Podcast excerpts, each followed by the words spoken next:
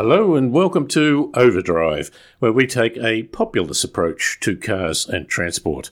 I'm David Brown, and in this program we have news stories including traffic noise and its link to hypertension, Brits pay more than Aussies for everyday cars, Lexus next electric vehicle, the RZ mid-sized SUV, and the 75th anniversary since the first Land Rover started work on the Snowy Mountains hydroelectric scheme. In our feature stories, Alan Zurvas reviews the latest Honda HRV, small SUV, and he struggles to find something good to say. And we discuss with Evan Jones an alarming feature that is prevalent in quite a number of new cars. Their performance in the wet is dismal compared to the dry. You can find more information at drivenmedia.com.au. This program was originally broadcast on the 25th of March 2023, and we began with the news. The Overdrive program has long campaigned that we need sustainable transport not just for climate change, but to reduce health impacts in local areas. A comprehensive study published in the Journal of the American College of Cardiology has now shown a link between traffic noise and levels of hypertension and cardiovascular disease. While it is assumed that hypertension is associated with genetic predisposition, it is also being generally accepted that environmental factors are likely to play a part. The study used a sample of nearly 250,000 people who were initially free from hypertension, who were then assessed with a mean follow up period of 8.1 years. The study looked at both 24 hour road traffic noise and nighttime road traffic noise measured in decibels. The analysis suggests that the link to increased rates of hypertension is highest in participants in locations with annual 24 hour mean traffic noise of over 65 decibels and nighttime mean traffic noise over 55 decibels. The interrelationship of factors makes analysis difficult, but also highlights compounding effects. Long term exposure to road traffic noise increased the incidence of primary hypertension, and the effects were stronger in the presence of higher air pollution. When it comes to small practical cars, customers in Britain are paying much higher prices than in Australia. This is the conclusion from analysis conducted for Go Auto News and reported by our colleague Neil Dowling. Pitcher Partners analysed three popular car models Mazda 3, MG3, and Toyota Ascent Sport. On average, British prices were 35% higher, although this varied significantly. The Toyota Corolla had the greatest price disparity, where a British customer would pay around $20,000 more than an Australian buyer. The relatively high cost of cars in Britain is attributed to three particular factors Brexit.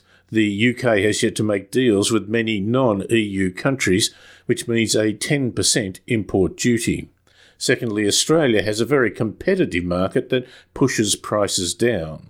And thirdly, foreign exchange rates. The pound is full of uncertainties at the moment, and the Japanese are pricing in some risks. By comparison, the same vehicles were on average 5% cheaper in the United States, including the Corolla. At the other end of the market, high priced prestige goods showed Australians are paying significantly more than their British counterparts. In May this year, Lexus will start selling its RZ 450e, all electric mid-size SUV. This is the second electric vehicle Lexus will have in our market, but the first on a dedicated all electric platform. Lexus aims to be offering only hybrid, plug in hybrid electric vehicles and battery electric luxury vehicles in Australia by 2030. Two RZ450E grades will be offered initially luxury priced from $123,000 and sports luxury from $135,000. To these recommended retail prices, you have to add on road costs. Both are powered by a 71.4 kilowatt hour lithium ion battery, producing 230 kilowatts of power and providing a driving range of 470 kilometres with an electric motor on each axle, making them all wheel drive.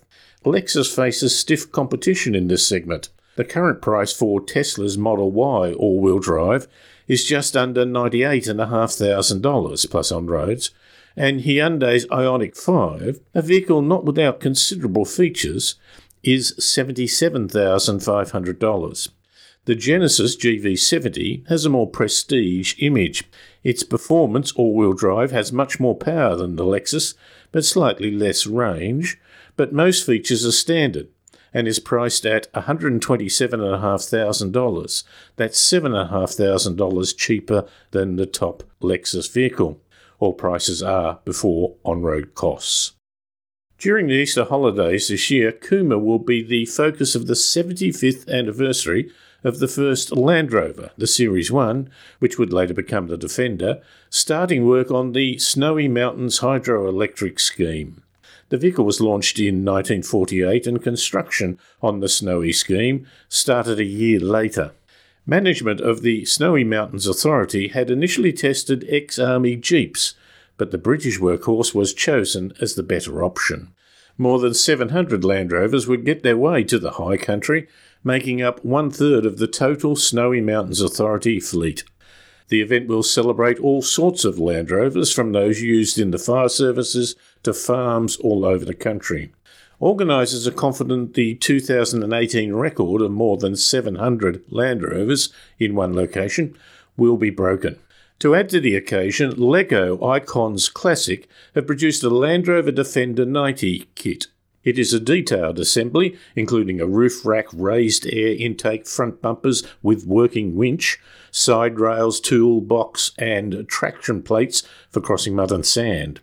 It also has working steering and suspension, opening doors and bonnet, and an interior with details based on the full size classic Defender.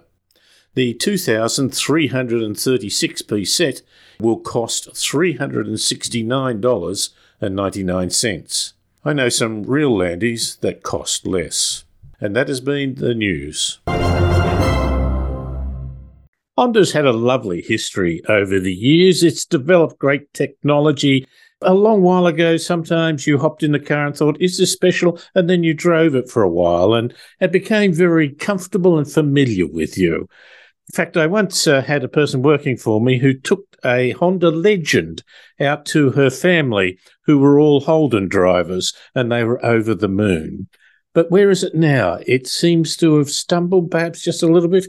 We've just driven the HRV, their small or compact SUV, and Alan Zurvas from Gay Carboys gave it a particularly interesting review. Alan, what was the heading on your review? Uh, I think I might have mentioned uh, expensive underbaked pudding. Do you remember the first HRV? It was a little square one with a, a chisel nose. I thought it looked like a rubber. Sorry, a, a pencil rubber. Yeah. but for, uh, this may come as a shock, but I, I didn't think it was any other kind. I thought it looked like a boat. Yeah. And that actually lasted um, well, almost unchanged for what, a decade or more? Oh, was that long? Yeah very squarish, but the front then chiseled down. Mm. It was different on the market. I don't know that it sold particularly well. But uh, as with all cars has grown a bit, how would you describe the exterior look of the new HRV? Bland, bland, bland. And in fact, in my story, I described the front as the brick bungalow with brick bungalow coloured Venetians. That, that's good. It has a grill which was the same red color in the red color car we had, which was just looked like it was something from Bunnings that you bought for yeah for your bungalow and just put it on the front and was no different in any particular way. Whereas the previous model had uh, character lines, and whether or not you liked the design was beside the point. It made you look at it. It it it had little creases and crevices and little interesting pieces to look at. Hmm. This one, your eye just keeps sliding off it. It's there's nowhere for it to stop. It is it's it's bits of other cars. The tail lights look like they're nicked from an MG, and the headlights look like they're nicked from Mazda. And look, it wouldn't be all so bad if it had some redeeming features. For example, we've still got a CVT. We've still only got front wheel drive, and none of the drivetrains are more than 100 kilowatts. The CVT is not a particularly good one either. I did try it in sport mode, and that uh, remedied the situation somewhat. but it still made the pistons scream for mercy. It sounded like they were going to jump through the bonnet and bash me to death. Do you remember the S2000? Oh, that was silky. Two door coupe, a sports car, sports car. Up to 6,000 revs per minute. It sounded wonderful. It then went to nine and it sounded Formula One. It sounded almost, I don't know, a sort of motorcyclist in it, in its high pitched wail. But the thing is, it went like absolutely grease lightning. And of course, it was a convertible, and they're collector's items today. Talking about this one, let's get back. I'm confused. If you're going to create a position worldwide, is there not a unity in, in and a cleverness in the way you name a car and how you present that in every market? I think the question you're asking me is why did they name it a different name in America? And that was a question I put to Honda today. And they said, well, the answer is that the HRV sold here is not the HRV sold in America. okay. so, so it was a PR esque answer, but I, I don't know. I think it's extremely confusing, and I can't understand for the life of me. So the the HRV we've got here isn't sold in America at all, which is, I think, just bizarre. And it also explains, David, why it's only a four seater.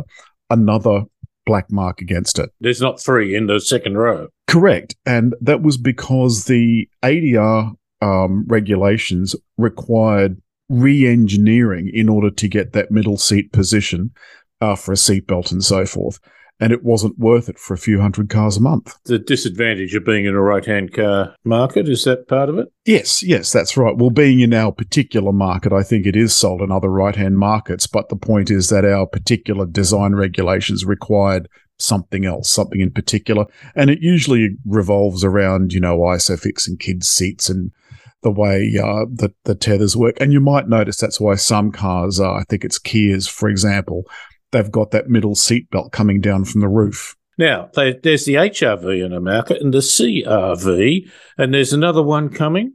The ZRV. So the ZRV and the CRV are both on the same platform as the Honda Civic, so the latest generation of Honda Civic.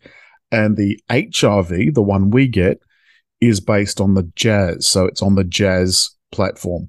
Now, when that ZRV arrives, it will sit between the HRV and CRV.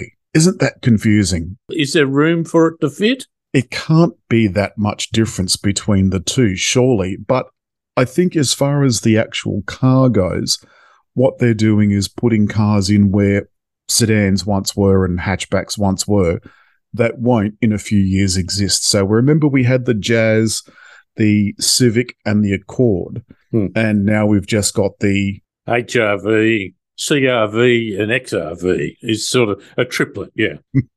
okay.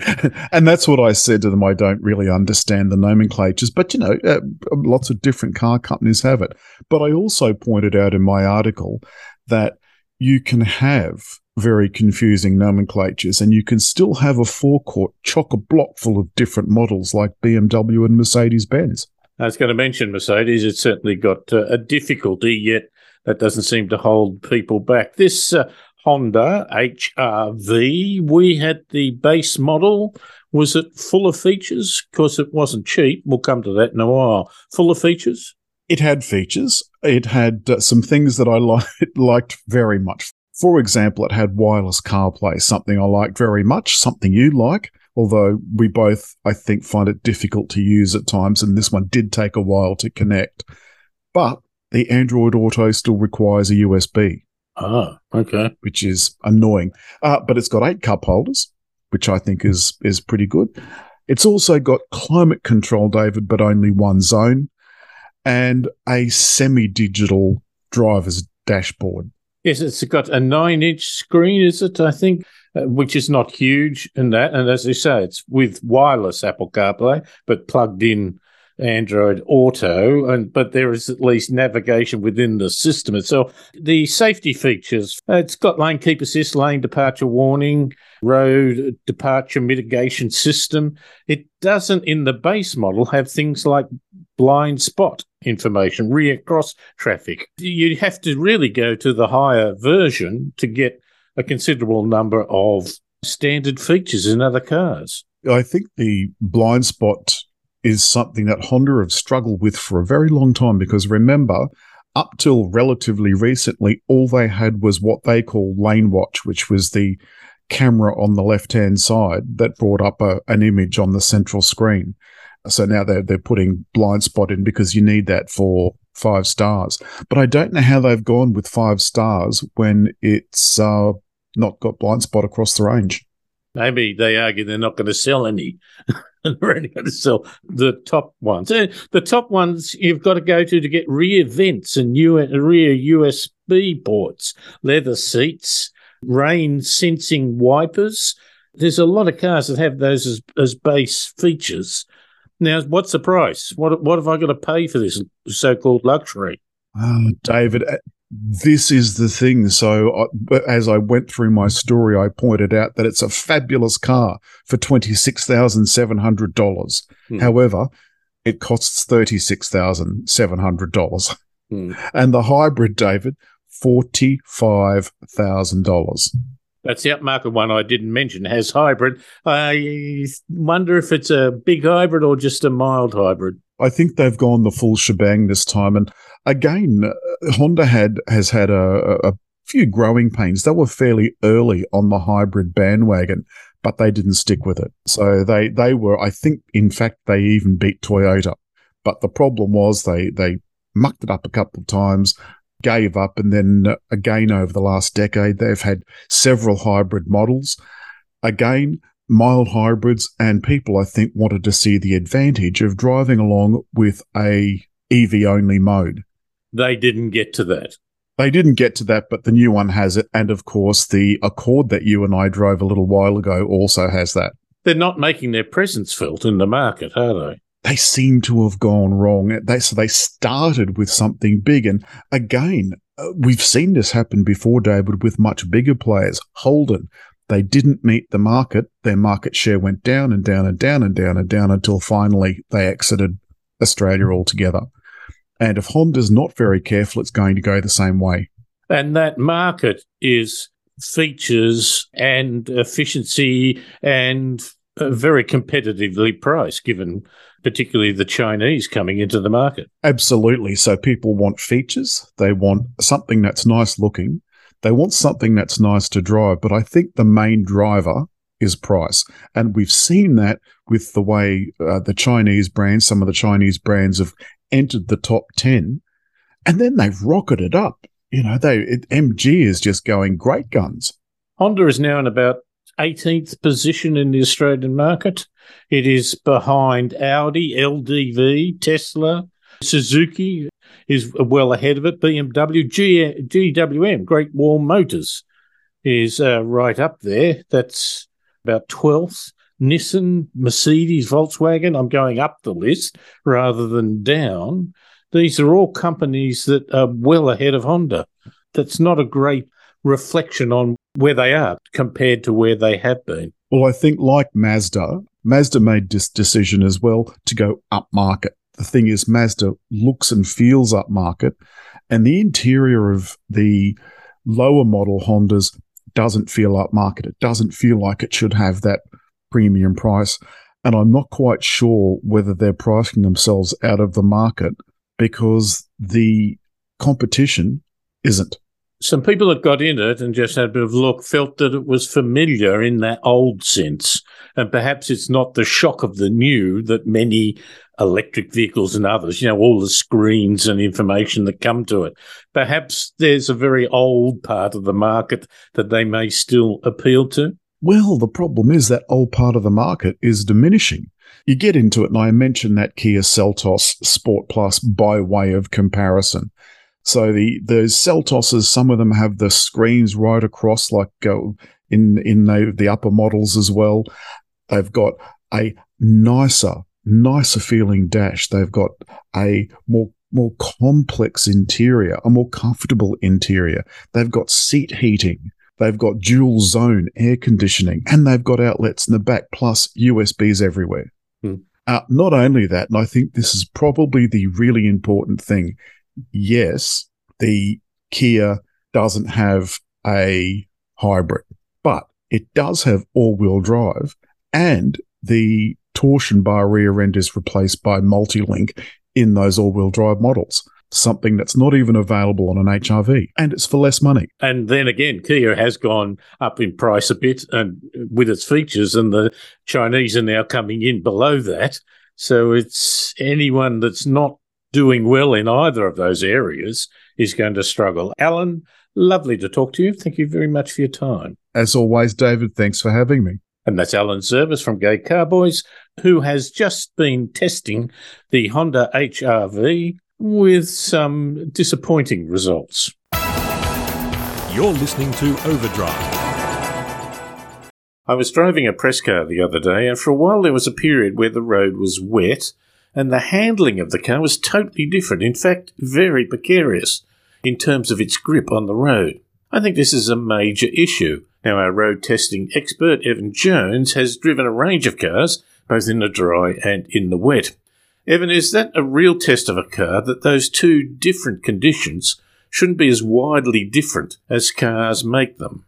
Well, it should be that um, in day to day driving, the difference in, in their handling should be minuscule uh, for the safety of the driver and its passengers. But you're right, there are a lot of cars out there that uh, are very different between the, their wet and dry. And I think it has obviously has a lot to do with their tyres being the only contact with the road. Um, indeed, I've had cars myself where I've had one set of tyres on and the thing's been absolutely dangerous. I've replaced them and it's suddenly become one of the safest cars I've ever driven. Um, the car itself didn't change, and in the dry, it basically didn't change. But in the wet, tyre choice is very, very important. Hmm. That's a critical issue. I spoke to a guy who used to work in the tyre industry, and oh, I had colleagues that did so too. And quite often, people would come in and say, I want to get some tyres for the cars. What's your cheapest? And the person would say, Who's going to use it? And they'd say, Oh, only the wife and kids, which ultimately says, You know, how much do you love them? Not so much as what it might mean in the dry, but how significantly different it can be in the wet, as you say. It's and it's not cornering hard, is it? It's doing things like simple grip off the line, which with some cars suddenly shudders and catches you out. That that uncertainty doesn't help your driving. Correct, and um, with the proliferation now of roundabouts, where you need to get into the roundabout quickly, you need to get out of the roundabout quickly, you need to be able to change direction, and uh, if you can't do that with confidence, you could end up with quite a nasty incident in said roundabout involving you. Unfortunately, you'll be involved because all the cars approach you on the right hand side.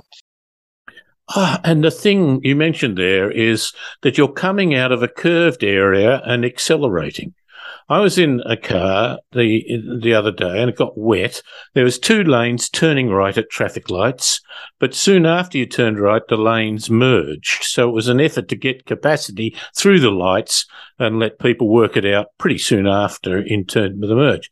I was in the outer lane. The inner lane car, which might have had priority, didn't move quickly, so I accelerated just a little bit more and the car became twitchy and that and and I was caught between trying, as I was then a, a bit ahead of the car. I wanted to get well ahead and you know to make a safe merge, but I didn't want to accelerate too hard because it was so twitchy.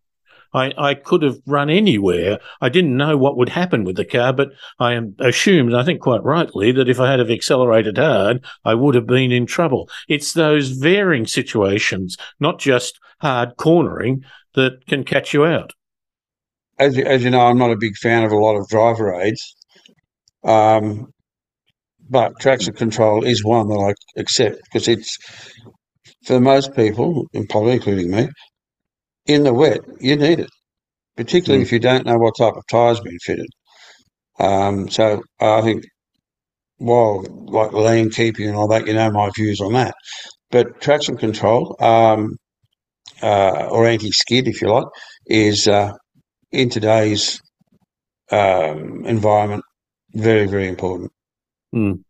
It, it, it helps you with the unexpected. And I think that's a, a very important point. Braking is another issue. Uh, a colleague of mine some years ago was working for a magazine and uh, they selected the Camry as a very good car, I think the car of the year. But then they took it to a track and compared it with the original tyres, some very poor, well, cheap tyres, and some more perhaps appropriate tyres. And the difference in braking between the good and the bad was about 20 metres from 60k. That's an enormous distance and one that you know could lead to a catastrophe. So yeah, something to think about. One other story. He he said he he worked for a real high performance cars where people would come in and say, I've got to change the tyres. I only got 20,000 out of them, so put on the cheapies. They're advised against it. They'd come back later and saying, "What have you done to my car? It's a, you know, I had a service and it's a wreck. Well, what tyres did you put on it?" They then changed them back after a while, having got less kilometres out of them, only twelve thousand, and found that the car was wonderful again. It's it's uh, uh, it's uh, paying for you know you pay for what you get in many ways. I'm not saying every expensive tyre is better, but going for the cheapest alone and only on price can be dangerous. Yeah. Uh, yeah, Evan, I, yes, go yeah, ahead. Say, you only you only have to watch. So let, us use Formula One as a classic example. Obviously, that's the best of everything, but have a look at the difference of um, of performance between a soft tire, a medium tire, and a hard tire, all mm. made by the same manufacturer. Obviously, all made to the best possible uh, quality control, but the difference in the handling of the same car is quite marked. And then when you, when you uh, Joe Average goes out and decides, oh, I've got my performance car, the tyres are too expensive, you put the crap on. What do you expect? Mm. What do you expect? We are also working towards tyres that are low resistance in order to get better miles per gallon. But mm. I wonder at the other consequences of that, which is not uh, again wanting to be a hoon, but in terms of braking and safe cornering, particularly in wet conditions.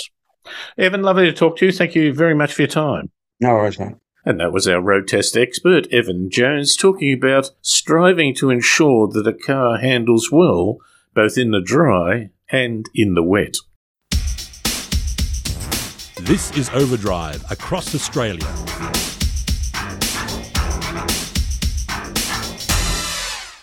Larger utes, termed mid-size pickup trucks, are becoming more popular. Chevrolet has just released their 2023 models of the popular Silverado 1500 model.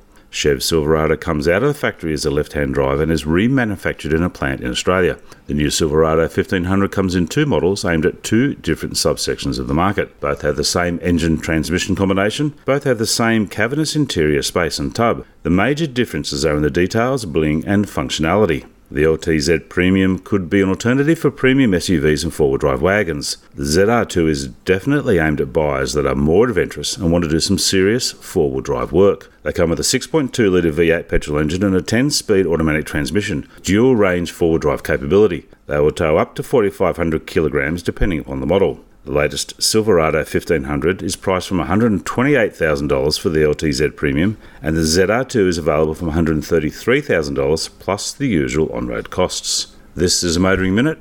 I'm Rob Fraser.